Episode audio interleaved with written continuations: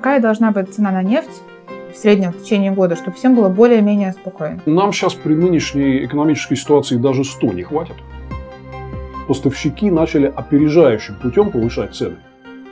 Мы не можем на этом закончить, да. Я, я еще что-нибудь спрашиваю, то есть это просто вот все. В конце прошлого года Владимир Милов предупреждал, что сразу после переизбрания Путин начнет повышать все, до чего дотянется. Налоги, акцизы, сборы, пенсионный возраст. А экономика страны и доходы населения расти не будут. Так и вышло. Привет! С вами Аня Бирюкова и экономист Владимир Милов. Сейчас расскажем, что Владимир Путин будет делать с вашими деньгами в новом 2019 году?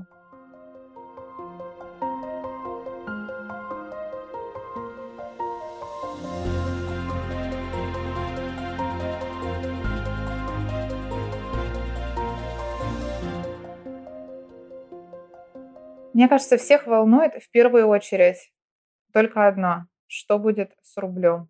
Ничего хорошего с рублем не будет. Вот можно вспомнить всю нашу предыдущую жизнь, э, чтобы примерно понять, как будет дальше. У нас вот эти вот периоды, когда рубль успокаивается и стабилизируется, они чередуются с какими-то серьезными такими вот девальвационными скачками, когда бац, и вдруг мы выясняем, что на несколько рублей за доллар, значит, он подешевел.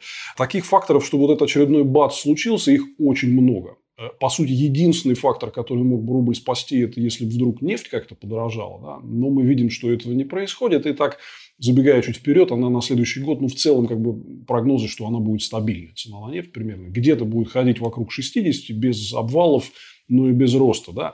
Э, это значит, что просто э, никаких хороших новостей, которые могли бы рубль поддержать, их нету. А вот акулы большие, зубастые вокруг него ходят очень серьезные. Во-первых, это вот этот перманентный риск э, новых американских санкций, потому что, во-первых, есть за что. То есть мы в Керченском проливе накосячили, и все время выясняются новые данные по поводу нашего вмешательства в американскую политику. Сейчас уже видно, что это гораздо более масштабная была операция, чем а, казалось раньше. А демократы получают в январе вот большинство в Палате представителей Конгресса. Они наверняка будут, по крайней мере, хотя бы просто перевносить вот эти билли о санкциях. То есть они же умирают с уходящим составом Конгресса, и надо как бы перевносить заново. Конечно же, там обязательно будут санкции против нашего финансового сектора в этих законопроектах, и против госдолга, и против госбанков. И даже если их в итоге не примут, мы вот видели в а, этом году, как рынок на это реагирует. Просто сама возможность очень сильно сеет недоверие, капиталы выводят, а это сказывается на рубле. Это вот только я один фактор назвал санкции. А таких факторов, которые могут ударить по рублю, их на самом деле целый большой список. Ну, то есть может быть такое, что в течение какой-то недели мы проснемся и будет 100 рублей за доллар? Я бы не стал говорить о 100 рублей. То есть, опять же, вот э, хотите понять, как будет в будущем, примерно смотрите на динамику, которая была в прошлом. Да? То есть, он каждый раз будет на несколько рублей просаживать. То есть, сначала за 70 уйдет, потом там в какой момент, в какой-то момент, я думаю, что и за 80. Да? Я не думаю, что будет э, такое катастрофическое развитие событий, что прям сразу стало 100. Но рубль точно не будет укрепляться а, он будет только дешеветь. И будет это примерно вот в таком а, ключе, что какой-то период спокойствия, а потом, как мы говорим, бац, и вдруг выясняем, что на несколько рублей за доллар он похудел. Какая должна быть цена на нефть в среднем в течение года, чтобы всем было более-менее спокойно? Нам сейчас при нынешней экономической ситуации даже 100 не хватит, потому что... Но 100 и не будет. Э, ну, 100, 100 точно не будет за баррель, да, но нам даже 100 не хватит. То есть, в принципе, чтобы возобновился рост экономики, рост доходов. Меньше 120-130 долларов за баррель даже говорить не приходится. То есть, роста не будет, если цены не увеличатся в два раза на нефть. Понятно, что невозможно. И, скорее всего, наверное, мы таких цен не увидим больше никогда если не случится каких-то там катастрофических войн а, на Ближнем Востоке, да, а вот эта вот модель, когда мы росли за счет нефти, она уже закончена, и э, зарплаты, доходы, пенсии расти не будут, если вот цены не подорожают там минимум вдвое. А как будут дела у «Газпрома»? Ну, «Газпром» – это же своеобразная история. То есть, он, надо сказать, что для экономики то он не играет такой большой роли, как это кажется. Да? То есть, у него имидж грозный, а на самом деле, скажем, нефтяники дают в бюджет примерно в 4 раза больше налогов, чем «Газпром». При том, что добивают они примерно одинаково. Да? То есть, «Газпром» – это такая большая прачечная по отмыванию денег в пользу всяких путинских олигархов. Они платят мало дивидендов, мало налогов э, по сравнению с той же нефтяной отраслью. И э, зато тратят рекордные средства на капитальные вложения, на всякие вот эти стройки, которые строят кто? Ротенберг и Тимченко. Стройгазмонтаж, Газпром Бурение, это компания, которая принадлежат Ротенбергу, и э, э, Стройтранснефтегаз, который принадлежит Тимченко. Это вот три крупнейшие подрядчика Газпрома. У них совокупный оборот – это где-то полтриллиона рублей в год. И у них как раз все стабильно. У них прекрасно все. И все только увеличивается. Вот мы видели новости, что «Газпром» наращивает инвестпрограмму. Между строк читаем, значит, э, больше денег в карман Тимченко и Ротенберга, новые заказы, новые подряды и вперед. Я прочитала про новости экологии внезапно. Подорожают товары в пластиковой таре. Мне на бытовом уровне кажется, что это скорее круто. Я права? С точки зрения экологической политики, да, действительно, эти меры во многих развитых странах э, применяются. Но смотрите, во-первых, э, хорошо яичко Христову дню, то есть надо делать все вовремя. Да? В том э, депрессивном состоянии, в каком наша экономика находится, сейчас что-то повышать, какие-то платы за что-то, это просто еще дальше от, оттягивать перспективу возобновления роста. Да? То есть, вообще, в принципе, нормальный принцип должен быть какой? Повышать за что-то плату, допустим, в стимулирующих целях, чтобы люди переходили на что-то более экологичное. Разумнее делать, когда все растет. Когда у вас экономика растет, зарплаты растут, и людям проще перестроиться, да, то есть им не нужно ужимать значит, себя и переходить на хлеб и воду, да, чтобы вот заплатить за какую-то экологию. Да. Поэтому это главная задача для власти все-таки вернуть страну к экономическому росту, но видно, что Путин а, просто даже не то, что не может, а он не собирается, ему это не нужно делать. Да. На этом фоне, конечно, вот эти все, там, рост платы за вывоз мусора, угу. дополнительные накрутки по ценам на продукты, ну, кроме НДС, там, из-за роста цен на топливо, из-за введения всяких вот этих систем маркировки там, да. а, и так далее. Да. Когда вот это все по кирпичику складывается в корзинку увеличения нагрузки на россиян, россиян на фоне того, что доходы не растут, да, вот в целом это все, конечно, играет негативную роль. Да? То есть э, повышать плату за что-то, что, э, чтобы, там, например, стимулировать бережное отношение к окружающей среде, это можно делать. Но мы видим, что а, вот даже, скажем, смотрите на протесты во Франции, да, когда экономика находится не в самом лучшем состоянии, люди тяжелее это переносят. И это приводит в том числе к э, и социальным потрясениям и так далее. Поэтому надо возобновить рост, тогда мы сможем реализовать и многие программы, например, по э, стимулированию экологически ответственного поведения тоже. НДС вырастает на 2%. Цены на бензин после марта, после весны, скорее всего, тоже вырастут. Все снова подорожает? Конечно. Вот, э, Сильно? Они сейчас этими двумя процентами, типа это немного, да? Да, 2%. Э, но вы просто поделите 600 миллиардов рублей, которые они за счет этого дополнительно хотят собрать на население России, и вы получите больше 4 тысяч рублей на человека в год это немало. Я думаю, что больше 4 тысяч рублей в год для многих наших граждан, которые, в общем, э, ну, ведут такое довольно жалкое экономическое существование, это серьезная сумма. Да? Это вот столько вам придется дополнительно заплатить э, за продукты. Третья, четвертая часть зарплаты И кого-то. Вот смотрите, при э, НДС есть еще такой момент, что, как всегда, когда происходит повышение налогов, поставщики начали опережающим путем повышать цены уже как бы заранее готовясь. Вот сейчас э, даже Центробанк признает, что инфляция под конец года чуть ускорилась, да, вот ровно по этому фактору, то есть они готовятся как бы сани летом, заранее а, начинают накручивать цены. А зачем и... так делать?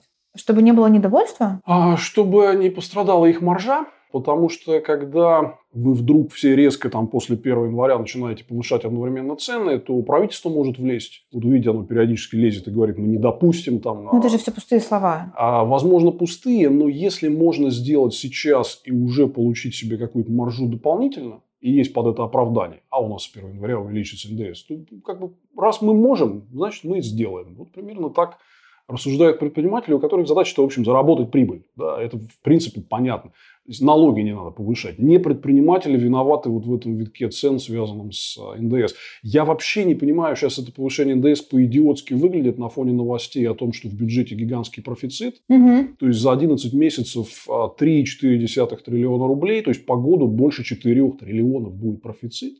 Зачем на 600 миллиардов всего-навсего на этом фоне повышать налоги, когда у вас вот 4 триллиона лежат? Да? Ну, я не понимаю это дело. То есть, а, обычно налоги всегда повышают, когда какая-то безвыходная ситуация.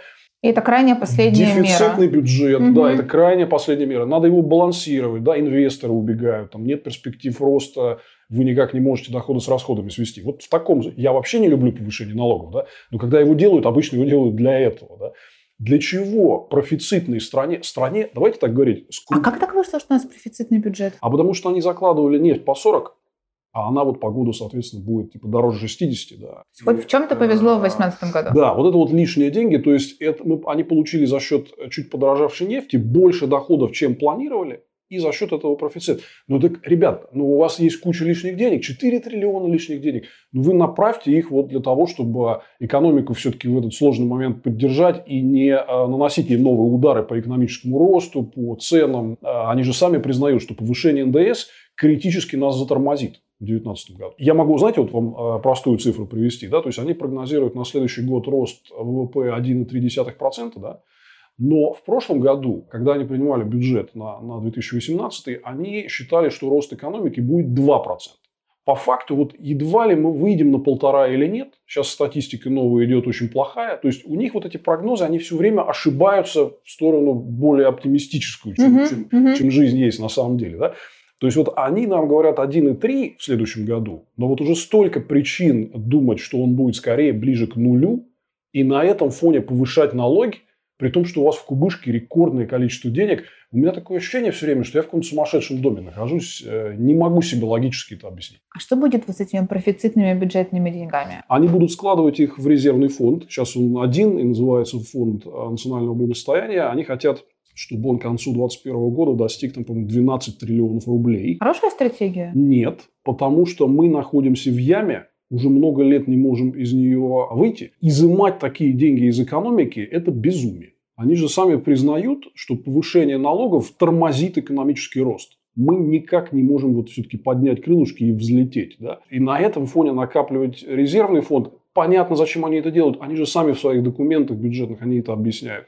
Они готовятся к очень большому следующему кризису. Вот если там еще нам не хватало плохих новостей в этой программе, да, давайте добавим. А, они готовятся к новому большому кризису и говорят, что когда были кризисы вот 2008-2009 и 2014, да, то это было очень здорово, что у нас были большие резервы, они нас типа спасли. Это как бы спорный вопрос, от чего они нас спасли, потому что кризисы все равно были, да, вот, от чего они нас спасли. Но а, они рассуждают именно так, что нам нужно накапливать большие резервы, для того, чтобы учитывать опыт предыдущих кризисов, читайте продолжение как бы между строк, что мы готовимся к новой какой-то вот следующей такой экономической а катастрофе. В тот кризис они чем спасли э, эти резервы? Вот это очень дискуссионный вопрос, потому что у нас э, среди макроэкономистов популярна такая точка зрения, что вот этот стабилизационный фонд, потом назывался резервный фонд, он типа был очень нужен. Я всегда, честно говоря, пытаюсь их вывести на чистую воду. Говорю, ну, ребят, вот в 2009 а у нас ВВП упал на 8%, и мы вошли в число 15 экономик мира, э, сильнее всего затронутых мировым финансовым кризисом. Нам это объясняли якобы зависимостью от цен на нефть, но Саудовская Аравия или Казахстан больше нас зависит от цен на нефть, и они не падали, у них был плюс ВВП. Да? И мы растратили эти резервы на спасение вот этих олигархических всех структур, Дерипасок и Костиных от банкротств. Но экономика-то у нас упала. И мы с тех пор вошли вот в этот затяжной э, кризис десятилетия, грубо говоря, без роста, и так не можем выкарабкаться.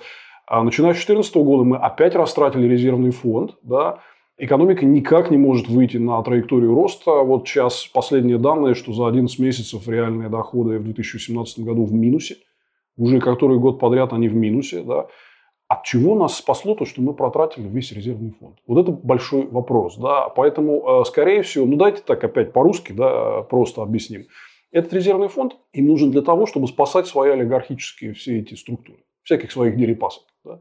Когда они попадают... Субсидии э, какие-то? Да, да. В основном это все идет, это тратится по статье так называемой национальная экономика на поддержку всяких госкорпораций. Вот они сейчас внесли толстый пакет бумаг с федеральным бюджетом, ну, вот все эти корпорации, мы видим, они крупнейшие а, получатели государственных субсидий, там и Росатом, и РЖД, и Чемезов, э, все там есть. И часть денег идет на проекты, где зарабатывают на подрядах тот же Ротенберг огромное количество. Это какие-то дополнительные деньги, то есть это не просто бюджеты, которые гарантируются там, РЖД и всем остальным корпорациям, а как премии, 13 ну, зарплаты? Э, во-первых, ну, это, это разную форму принимает. Э, в основном это либо субсидии из бюджета, либо увеличение трат на всякие, как они называют, инфраструктурные проекты типа, чтобы двинуть вперед экономику, но, как мы видим, она что-то не двигается вперед, да, а просто... Какие-то большие стройки, ну, типа моста мосты, в Крым. да, да, да, вот типа это. моста в Крым или вот эти мост на остров Русский во Владивостоке, который полупустой стоит, потому что там жизни на нем особо и нет, да. Все эти известные олигархи на этих проектах хорошо а, зарабатывают. Да? Они нам объясняют, что вот эти увеличения трат на экономические проекты якобы нужны, чтобы двинуть экономику вперед. Но экономика вперед не двигается. На этом просто зарабатывают путинские олигархи и все. Все говорили, и вы говорили, и все, конечно, считали, что до избрания Путин не будет делать какие-то непопулярные штуки. Ну, зачем ему это надо? После избрания все понеслось, пенсионная реформа. Что в 2019 году ожидать? Будут еще какие-то супер непопулярные штуки, которые все равно как-то будут воплощаться в жизнь? Да, я думаю, что, во-первых, 19 будет таким довольно шоковым годом с точки зрения вот, благосостояния людей. То есть, э, все-таки 18 там был в небольшом минусе, ну, такой, как вот сейчас выясняется, реальные доходы ушли в минус, но довольно стабильный. То есть, каких-то глобальных, в принципе, изменений не было. Да? Я думаю, что 19 будет э, сильно более неприятным. Мы видим, э, скорее всего, динамика экономики будет близка к нулю. Очень вероятно, вот то, с чего мы начали, новые шоки для рубля, а это значит, по сути, похудание нашей потребительской корзины, потому что все равно мы сильно зависим от потребительского импорта, несмотря ни на что. Да? Это значит, что импортные товары будут дорожать, цены опять вырастут и так далее. Да? Конечно, власти не остановятся, они уже вошли во вкус во всех этих своих инициативах, как бы самых разных сторон а залезть к нам в карман. Ну вот, например, они сейчас в декабре готовят Э, принятие постановления правительства о финансировании строительства новых энергомощностей э, на полтора триллиона рублей. Так называемый механизм ДПМ-2, договоры предоственного мощности. Это нужно? Нет. У нас, дикий, у нас дикий избыток мощностей. Э, у нас примерно 40% производственных мощностей электростанций, они избыточные. Нет такого спроса. Да? Но полтора триллиона нам придется за это все заплатить, например. Да? Про плату за вывоз мусора мы уже говорили. Да? А, кстати, вот э, Чемезов э, в рамках своей программы, так называемой «Чистая страна», строит вместе там с Ротенбергом и Шипеловым мусоросжигательные заводы. Они же хотят там электроэнергию вырабатывать по повышенным ценам выше рынка и впаривать ее рынку, э, потому что типа это выгодно экологически, значит, мы вот избавляемся от мусора, да, тоже по повышенной цене, тоже мы за это будем платить. Да? То есть купите электроэнергию дороже, потому что мы много потратили, пока ее производили, и вообще это очень полезно, и забудьте про законы рынка, купите у нас. Потому что нам типа надо избавляться от мусора, сжигать его, в процессе вырабатывается электроэнергия, но стоит она подороже, ребят, уж извините. Вот так мы типа решаем мусорную проблему. Да? Классно. И, э, конечно, с налогами они не остановятся. То есть, я считаю, что вот это такая лисья хитрость с введением вот этого налога на самозанятых по такой вроде щадящей ставке в 4%, да, но я думаю, что не надо на это покупаться, потому что они хотят по щадящей ставке его вести, чтобы их всех перерегистрировать. А потом поднять. А потом ее поднять. Вот и вся история. Да. Видно, что они вот следующий год, скорее всего, потратят а, очень много сил на то, чтобы всех этих самозанятых выявить, как-то их зарегистрировать. Еще одна история – это налог на тунеядцев, так называемый, да, с которым они все время носятся. Там Идея в чем? Что а, у нас там примерно, ну, грубо говоря, половина граждан работоспособного возраста не платят взносы в социальные фонды. Да? То есть, э, примерно половина бюджета, ну, там процентов 40 с чем-то бюджетов этих фондов а, формируется из дотаций региональных бюджетов, которые вот сами доплачивают за неработающее население. Да? И они типа все время ноют, что вот вы пользуетесь же медицинскими услугами, там чем-то еще, а ну взносы не платите, давайте мы типа 20-25 тысяч в год на каждого человека навесим, вне зависимости от того, работает он или нет. Не приняли пока эту идею, но она активно ходит. Вот ее энтузиастом является министр труда Топилин. Это пытались сделать, кстати, в Беларуси несколько лет назад. Это привело там к очень серьезным бунтам. Были протесты. Да, были огромные И они протесты. откатили назад. И они откатили назад, да. Я думаю, что у нас это будет тоже катастрофически встречено. Но а, вот вам одна из идей, с которыми они носятся, и там этого будет много. То есть, они будут повышать акцизы постоянно на подакцизные товары. Да? И вот это вот э, им понравилось, они вошли во вкус, что в ситуации диктатуры, когда общество не может ничего противопоставить, э, они могут делать, что хотят. Им нравится повышать налоги, у, у них больше денежный поток под контролем, и они будут это делать, потому что мы можем. Я недавно читала про такую штуку, которую называют продуктовый Платон. Что это за история? Это все какие-то тоже, слухи или можно ожидать? Нет, я так понимаю, что вы имеете в виду вот именно решение о принудительной маркировке товаров, Да. которые делает Усманов, э, там, Центр развития каких-то перспективных технологий, или как это все называется, там половина принадлежит Усманову, 25% Чемизову и 25% еще такому бизнесмену Галицкому. Ну, Золотой не тому, который состав магнит, участников. Да? Ничего хорошего как будто бы ждать не нужно. Правительство, вот, вот, кстати, вот тоже вопрос целесообразности. Да? То есть, правительство приняло а, решение вот о списке товаров, подлежащих обязательной маркировке. Ну, там, не знаю, изделия из шубы, кожи, там, духи, а, фотокамеры, ну, много еще чуть. Большой список, можете почитать. За 15 лет затраты на эту систему больше 200 миллиардов рублей. Мотивация, как они объясняют, типа, чтобы бороться с контрафактной продукцией. Ну вот, ребят, а вы уверены, что прямо вот сейчас это надо делать? Изымать у экономики э, больше 200 миллиардов рублей зачем? Чтобы Усманов на этом получил какую-то прибыль, да? Польза, вот какая практическая, чем это будет способствовать росту, развитию? Ничем. Да? Окей, борьба с контрафактной продукцией – хорошая тема, можно обсудить, когда экономика начнет расти. Явно, что вот это одна из тех вещей, которые не своевременно они делают, да, и это будет, ну, я не знаю, я могу дальше перечислять. Вот сейчас скандал с бензином, вроде как заморозили нефтяные компании розничные цены по а, соглашению с правительством, но резко пересмотрели систему скидок для корпоративных клиентов. И вот сейчас было буквально на днях письмо от нескольких крупных ассоциаций транспортников и других пользователей топлива, да, которые написали, что примерно на 30% по факту сейчас выросли цены, уже после этого соглашения о заморозке, примерно на 30% выросли цены на топливо для корпораций, для а, компаний, которые его централизованно закупают. Да, не на заправке там вы заправляетесь и так далее. Да. А, и это может, по их оценке, привести к росту цен на товары розничного спроса типа процентов на 8. Вот это очень много. Такая, это очень много. Это очень много. Вот это такая, сразу все почувствуют. Вот такая веселая история, да, поэтому у нас уже были, кстати, Платон, да, пресловутые, они из-за протестов дальнобойщиков же тогда чуть остановились, и Платон сейчас мало денег собирает, типа 20 миллиардов а, рублей в год, да.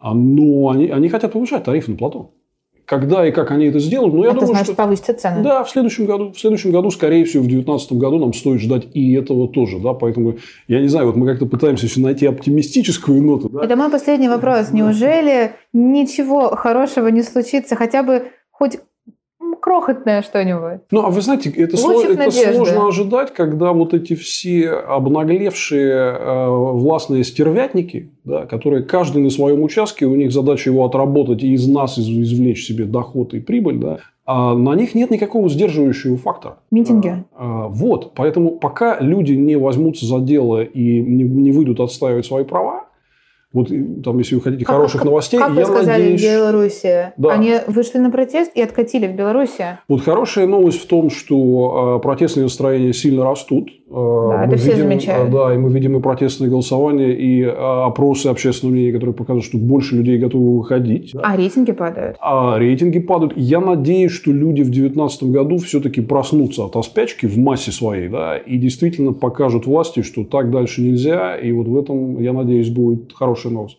Похоже, ждать роста российской экономики в следующем году не стоит. Путинская власть продолжает изымать у людей деньги и складывает на черный день. Одновременно с этим повышаются и будут повышаться дальше всяческие налоги и сборы. Вслед за ними неизбежно вырастут и цены на большинство продуктов. Помощи от нефти ждать не приходится.